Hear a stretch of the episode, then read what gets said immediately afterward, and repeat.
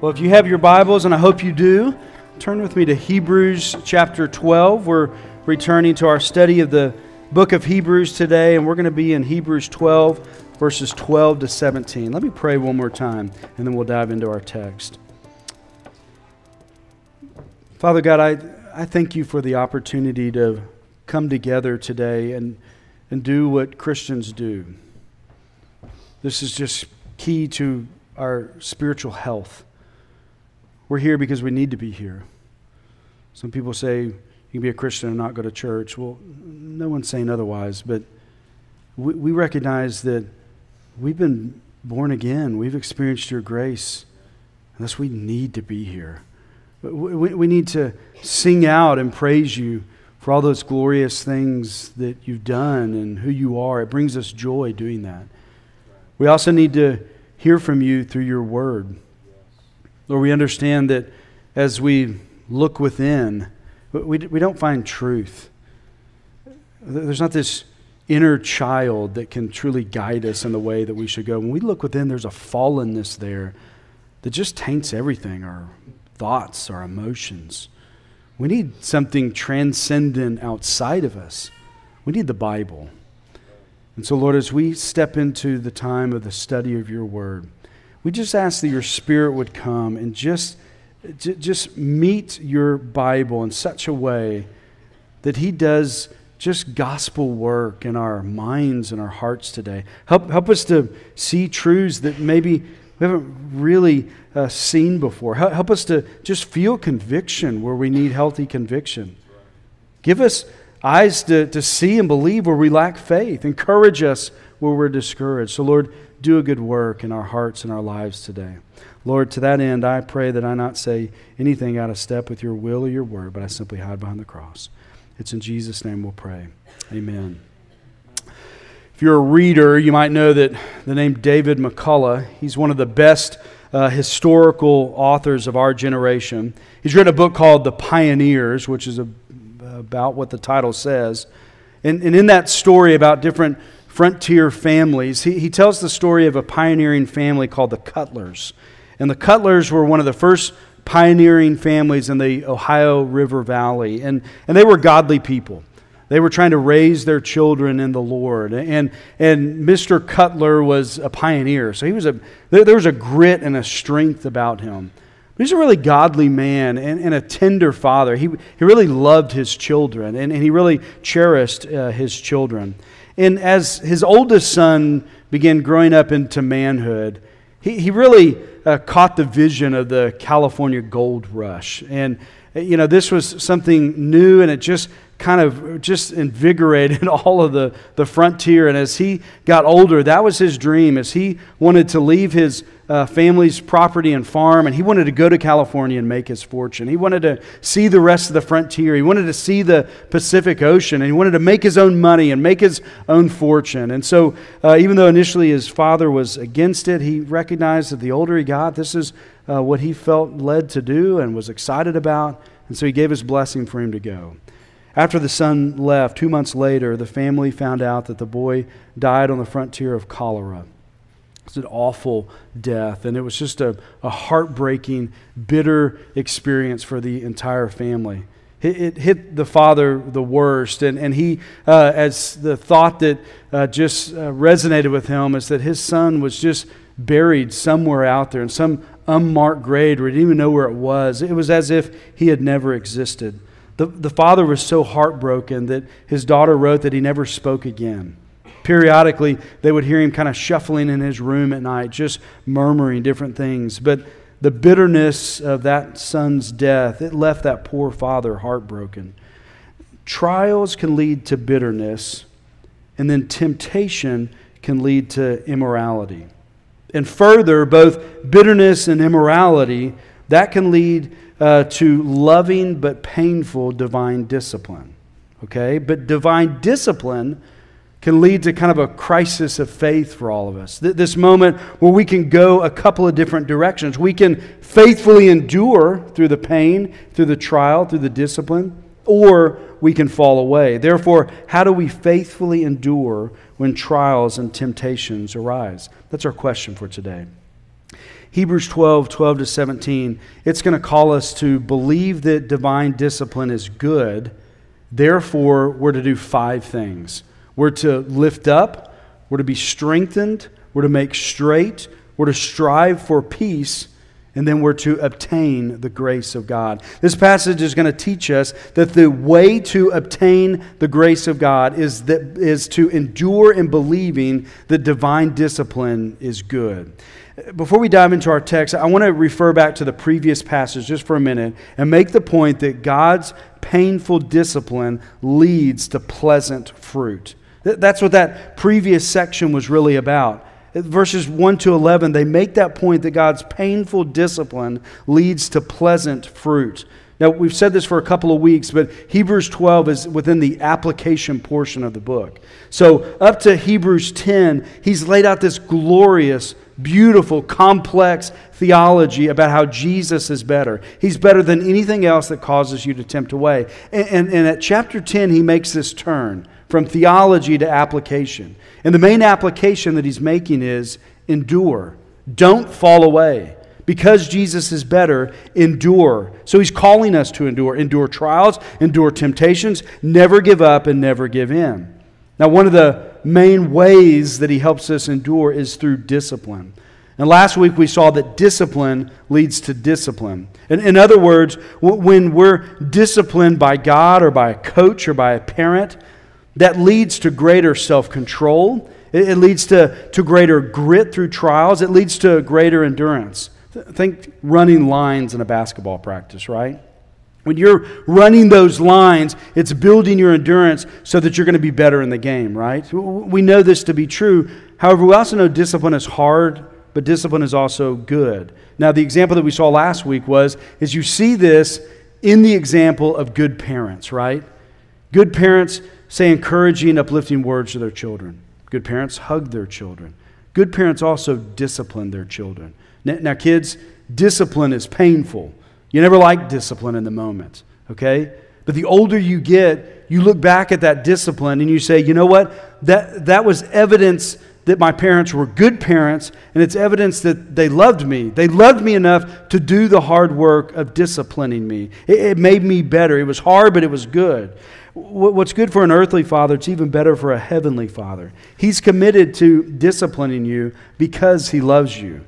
And you can even say if he never disciplines you for, for sinful things that you do, you, you could maybe question his love for you because what good fathers do, earthly fathers and heavenly fathers, is they discipline. It's, it's out of their love. Uh, Dane Ortlund says, he asked the question, why is, his, why is his hand so heavy upon us at times?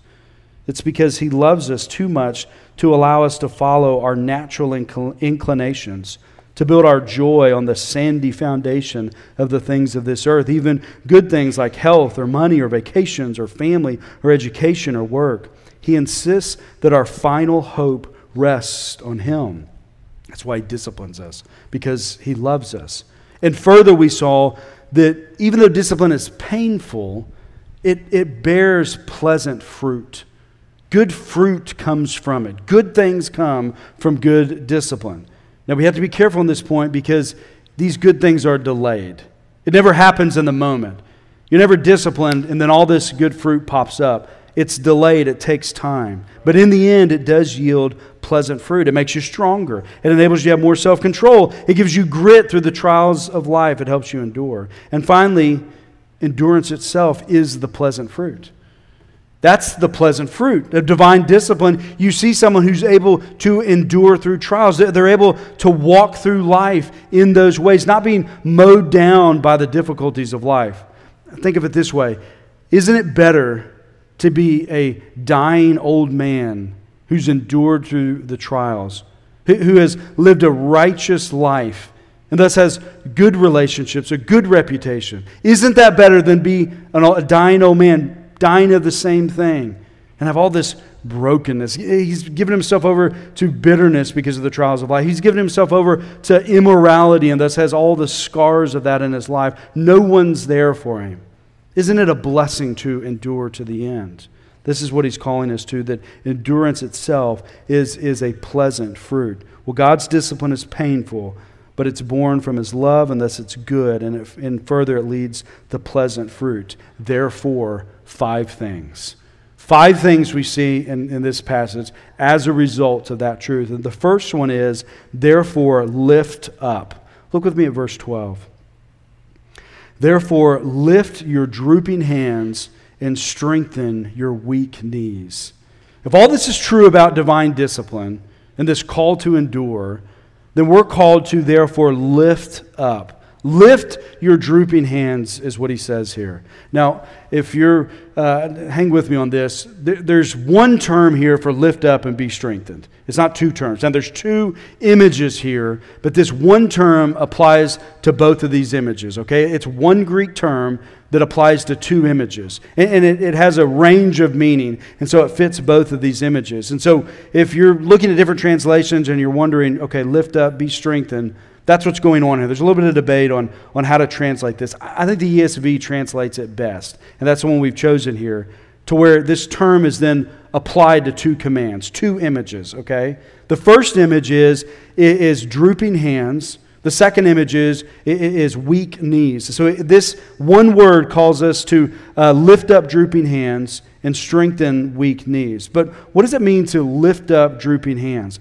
I think what he's saying here is that when your soul is downtrodden, but when you're focused on the pain, like you're focused down on what's wrong, he's causing you, uh, he's calling you to lift up. What, what this is, all this is, is biblical lament, okay? This is just the Psalms. He's, he's just call, he's calling you to biblical lament, which is be honest about the pain. Be transparent about where it's hard and where it's broken. Christianity is not, you know, it's not saying, well, that's not real. Don't, don't ever think about that pain. That, that's not true. It says be honest about the pain, but don't stay there. There's, there's always a turn in the Psalms, right? But God. There's all these awful things, these terrible things happening. God, where are you? Why have you forsaken me? Why has this happened? But God. There's always this turn. There's this turn up. And He's calling us in the same way to lift up. Now, no doubt we can experience very bitter things in this life. And those bitter experiences can lead to bitter hearts.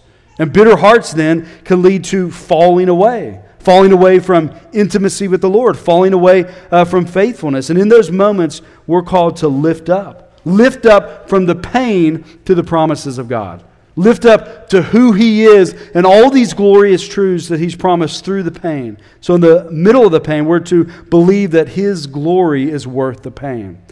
Psalm 96, 6 to 8 is one of these but God turns where He turns up. Psalm 96 says, Splendor and majesty are before him. Strength and beauty are in his sanctuary. Ascribe to the Lord, O families, the people. Ascribe to the Lord glory and strength. Ascribe to the Lord the glory to his name. Bring an offering and come into his courts. In the bitterness of life, we're not to stay down in the pain. We're, we're to make that turn and lift up to the glories of the Lord and the goodness of his promises. The second one, a second, therefore, based upon all these truths, is to be strengthened. L- look again at verse 12. Therefore, lift your drooping hands and strengthen your weak knees. Again, further, be strengthened. Uh, again, th- this, this term of, of uh, for strengthen, it's, it means setting straight or, or being restored. What he's saying here, or the image here, is weak and wobbly knees. And he's saying, be strengthened, be, be strong, stand firm on something. The, the weak, wobbly knees need to be restored to their previous strength so someone can stand strong. Now, you've probably seen this connection, but, but there is a connection between lifting up and then standing strong, having your, your knees strengthened, right? There's a connection there. I've noticed that when I experience something bitter in life, it can cause me to look down at the problem. And then when I look up, what happens is, is I'm also strengthened. My knees, my weak and wobbly soul is strengthened as I look up. When I lift my eyes up to the glory of God and the hope of His promises, my heart is strengthened. There's a connection between lift up and be strengthened. Have you ever received a, a criticism and then it's caused you to spiral in your mind about how bad you are at something? You're bad at calculus. Wait, what? Oh my goodness. I, maybe I am bad at calculus. Wait, Maybe I'm going to fail this class. Oh my goodness, I, am not going to get into the college I want to. I'm probably never even get a job. Uh, do other people know that I'm bad at calculus? Do other people see that, that, like, I'm dumb? Do they think I'm dumb? Like, I get there that fast. Are you with me? When you have some sort of criticism, don't, don't we just go there? Don't we just spiral to those places so quickly? That's an example of just, just weak, wobbly souls, right? We experience something like that, it, it just shudders us. It, it, we lose strength in these moments. And in those moments, we're to remember a promise like Romans 8 28. And we know that for those who love God, all things work together for good for those who are called according to his purpose. Even the struggles of life, even the failings of life. God turns all those things for his good. Doesn't that give you strength in those moments? Number three, therefore make straight. And maybe and make straight, verse 13, paths for your feet so that what is lame may not be put out of joint, but rather be healed. The image is moved from hands to knees to feet. It's moved from looking up to being strengthened. It's moved from that inner man now to the feet, to, to move forward, to, to walk ahead in this, to endure in these things. Again, it's moved from the inside, if you will, to the outside. Listen, we live in a day where the arguments against Christianity, they're not scientific in nature, they're ethical in nature, okay?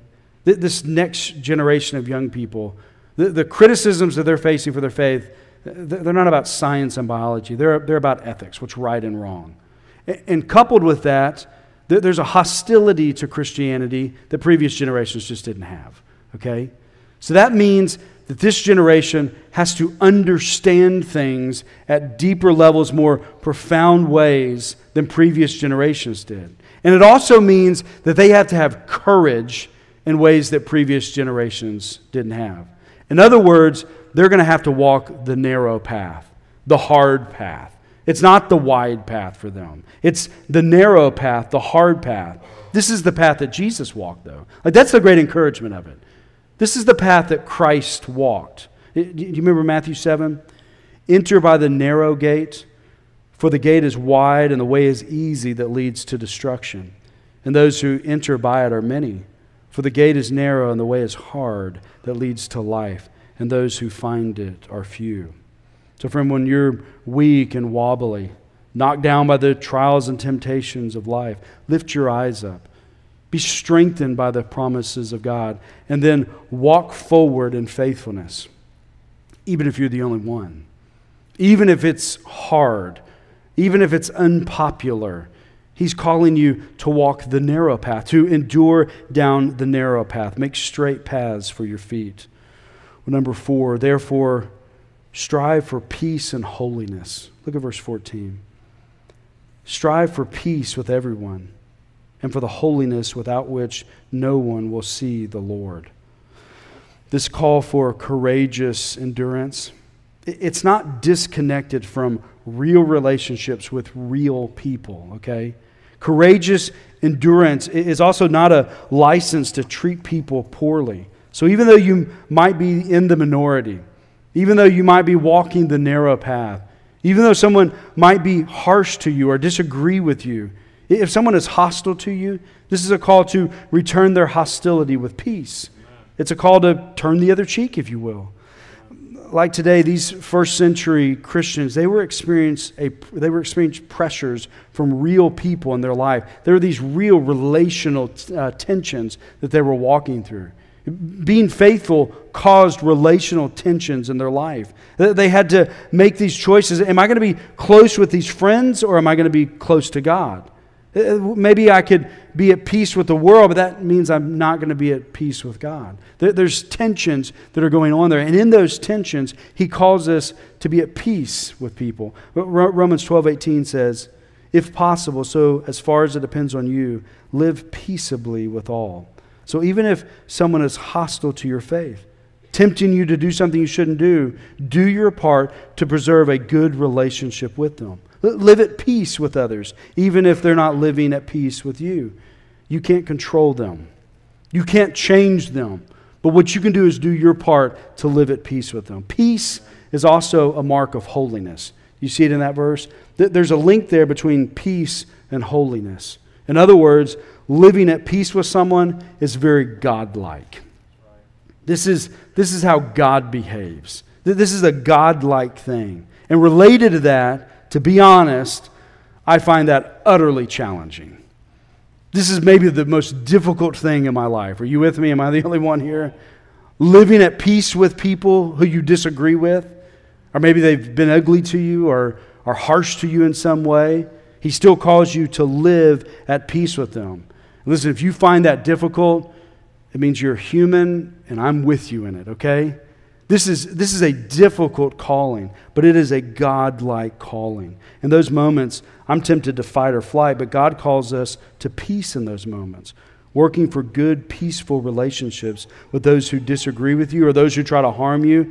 That's the most holy, God-like thing you can do in that moment, and it is hard, but that's the call of this passage. So strive for peace with others. That's how you endure.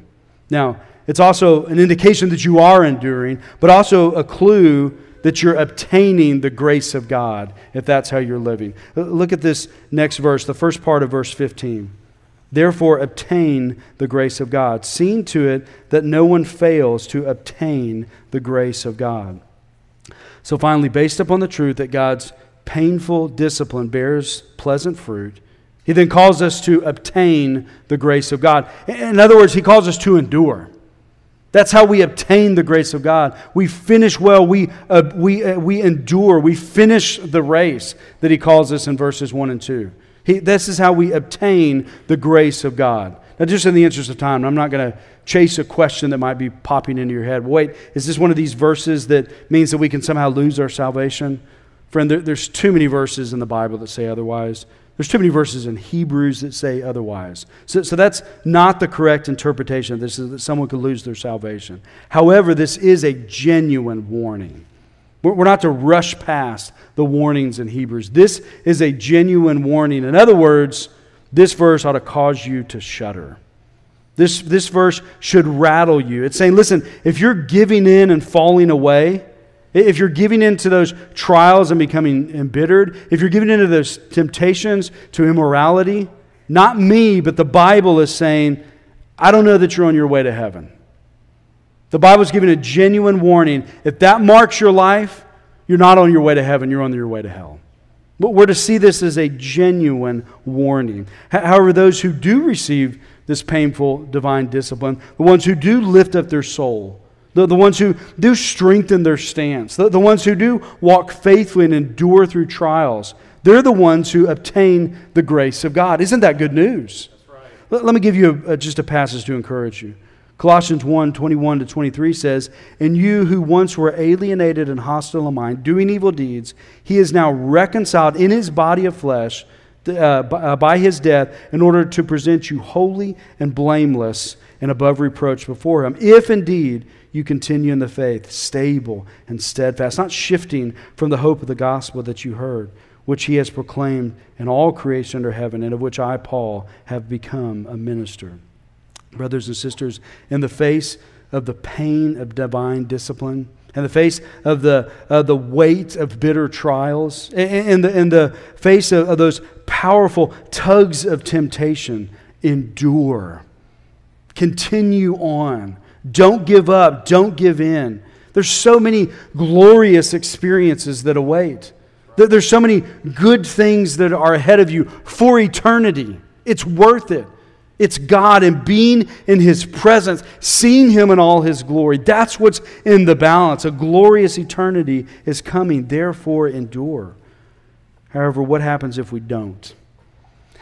This passage sadly leads with another just just difficult warning. And this is where we need to close today. He closes uh, with this warning for those who don't endure. And, and he, really, what he's doing here is he's helping us see what it looks like to not endure.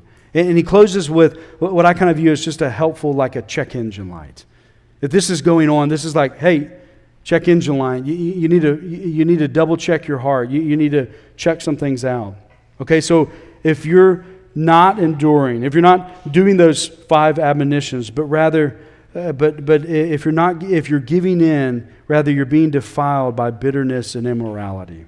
Those are the check engine lights. Is your life marked by bitterness and immorality? If it is, those are the check engine lights for you today. Let me read 15b to 17. That no root of bitterness springs up and causes trouble, and by it many become defiled. That no one is sexually immoral or unholy like Esau, who bought his who sold his birthright for a single meal. For you know that afterward, when he desired to inherit the blessing, he was rejected, for he found no chance to repent, though he sought it with tears an evidence or a, or a check engine light of someone who is not enduring is these verses. They have a root of bitterness in them. Their life is, or their lifestyle is sexually immoral. Those people, they, this passage is calling you to do a major heart check. It, it means you're, you're this obtaining the grace of God is in doubt. Listen, hear that. Rather, feel the weight of God's word on that? Do you feel the weight of that? He's saying, listen, if this is your life, if it's marked by bitterness or sexual immorality, God's warning you today to turn, to follow Him. Otherwise, this promise of obtaining the grace of God, it's may be in question. This probably raises some good questions for you. What's root of bitterness here? That's, that's where I went here. What's root of bitterness? The, the author ha- has been using this image uh, of where uh, discipline is like this seed that is planted and then it uh, bears this pleasant fruit. Well, this is in contrast to that. There's something else that's planted here. This trial comes and it plants this root of bitterness, and then, and then something else grows up. This, this sourness of soul raises up. Bitterness is when you don't forgive people when they wrong you, when they wrong you, and then you continue, to condemn them for what they've done. That, that's what bitterness is. And listen, lack of forgiveness, it, it's, this, it's this seed that gets into your heart and your soul, and, and it just bears bitter fruit. There's a root of bitterness there. Friend, if you're there today, forgive. It's time to forgive. Now, listen, if you want to go to lunch with me, you want to sit down with me, and you want to walk through it, I'll, I'll do it and, and, I'll listen to you. And, listen, I'll go so far as to say, You're right. I'll give it to you. You're right. This thing that they did, this thing that happened to you, you're right. But it's also time to forgive. It's time to let that thing go. It's time to give it over to the Lord. Well, what's sexual immorality? It's engaging in any form of sexual thought or act that's not according to God's good, healthy, and righteous boundaries of the Word of God. God's created sex to be good, but He wants it to be done within His good, healthy, righteous boundaries. I don't have time to outline all those boundaries. But it's just being faithful to God's Word. The point here is not giving yourself over to these unbiblical uh, sexual desires if you do that, you're going to miss out on the grace of God. You're not going to obtain the grace of God. It's going to affect your intimacy with Him, it's going to affect your eternity with Him. Friends, the call of Hebrews 12 is to endure through trials of bitterness and through temptations of immorality. Listen, I, I know that that's a, that's a heavy and a hard way to end this passage today, but let me close with maybe two helpful steps out of those moments. Two helpful steps out of bitterness and immorality. The first one, friend, if you're struggling with bitterness, then today is the day to forgive. That's why you're here. I don't know all that's going on, but if you're struggling with bitterness, today is the day to forgive. Ephesians 4:32 says, "Be kind to one another, tender-hearted, forgiving one another, as God in Christ forgave you." when you clench tightly to that offense that was done against you, God's calling you to let it go, to forgive them. Not to say what they did was right, but to let go of holding it against them. And listen, if you're struggling there, bro, you're, you're one of my people if you're struggling there. Totally identify. This is my great, I, th- I think this is my greatest struggle in life. If you're struggling there, go back to that verse, Ephesians 4:32. Christ forgave you. Let that wash over your hard heart. If that's you today, just let it wash over that hard heart. Because listen, he forgave you not just as an example Uh, of how to forgive. He certainly did that. But it's more than that. He forgave you, that softened your heart, so that when you're struggling to have a hard heart towards someone else, He can step in and soften your heart again. Meaning that you can go to Him for help. When you're struggling to forgive, you can go to Him and ask Him, Give me the tender heart to forgive. Ephesians 4:32, make that soften my heart so that I can then forgive them. Friend, if you're struggling with immorality today, then today is the day to fight. Romans 8 5 says, For those who live according to the flesh, they set their minds on the things of the flesh. But those who live according to the Spirit, they set their minds on the things of the Spirit. Friends, sexual desires, that, that haunts and hunts most people, okay? And maybe for the rest of your life. But when we give in to them, we miss out on that pleasant fruit of endurance. We miss out on the blessings of intimacy with Him and being with Him for eternity. So, this is a, a call to fight. It's a call to battle, to battle against those thoughts. It's a call to, to uh, uh, grab those thoughts and, and fix your mind on the things of the Lord. Further, when you struggle, ask Him to help you. He wants to help you fix your thoughts on Him. Years ago, I had an interesting conversation with a man, and, and he, he, I, he was just, he, it was, I really liked him. And, and that's why this conversation stuck in my mind. He, he had, he, it was about a bitter experience that he had, but, but he made a comment that kind of shocked me in the moment, okay? And, and the reason why it shocked me was, I, I think, for two reasons. Number one, he's a mature, godly man, okay? And number two, he was, he, he was just funny, okay? Like, I like funny people. And every time I was with him, we just laughed the whole time. I mean, he's one of the, one of the more funny people I've ever been around. I mean, I just loved being around him because we just laughed the whole time, okay? Mature, godly man. And, I, I and there's, an, there's a link between joy and being funny, okay? And like, he, I, I just viewed him as a joyous person. I just liked him. And one time we were Uh, around, he was an older man in the church, there was a group of us standing there, and somebody made the comment, they go, Man, I noticed that your main competitor moved in right by you. Now, I'm not going to tell you what his business was, but, but he had this business to where location mattered. And when that competitor moved in, it was like everybody kind of looked and said, Man, what, what's that going to do to his business? Okay? And, and here's the comment that he made. He, he got real serious, and that's kind of what got my attention. To. I'd never seen him get this serious. He got real serious, and here's what he said He goes, Yeah, it almost killed my business, and it took a lot of counseling to get over it. Now, now here's what shocked me in the moment. I just thought, wait a second, wait, hold on. Like this guy, like this guy needs counseling and, and to do the work of getting over bitterness. Like this guy doesn't just sail through his competition rolling in town, almost messing up a business, and trust the Lord, everything's good. Like, like that was hard for him. Now, now listen, that showed my immaturity, okay? Like that, that showed how really immature I, I really was, okay? Like looking back on it now that I'm older, like, oh my goodness, I totally understand it. Like the dude almost went bankrupt. And, and let me add something else, dads. This was in the college years. Like his, his boys were about to head off to college and this happened. I bet he did go to counseling. I bet this really was hard. I bet this really was an embittering experience for him. But I think what was so helpful for me as a young man to see that was hard for him. He didn't just skip through a difficulty in life. It took work for him to navigate that. You see, he did the faithful work of enduring through bitterness.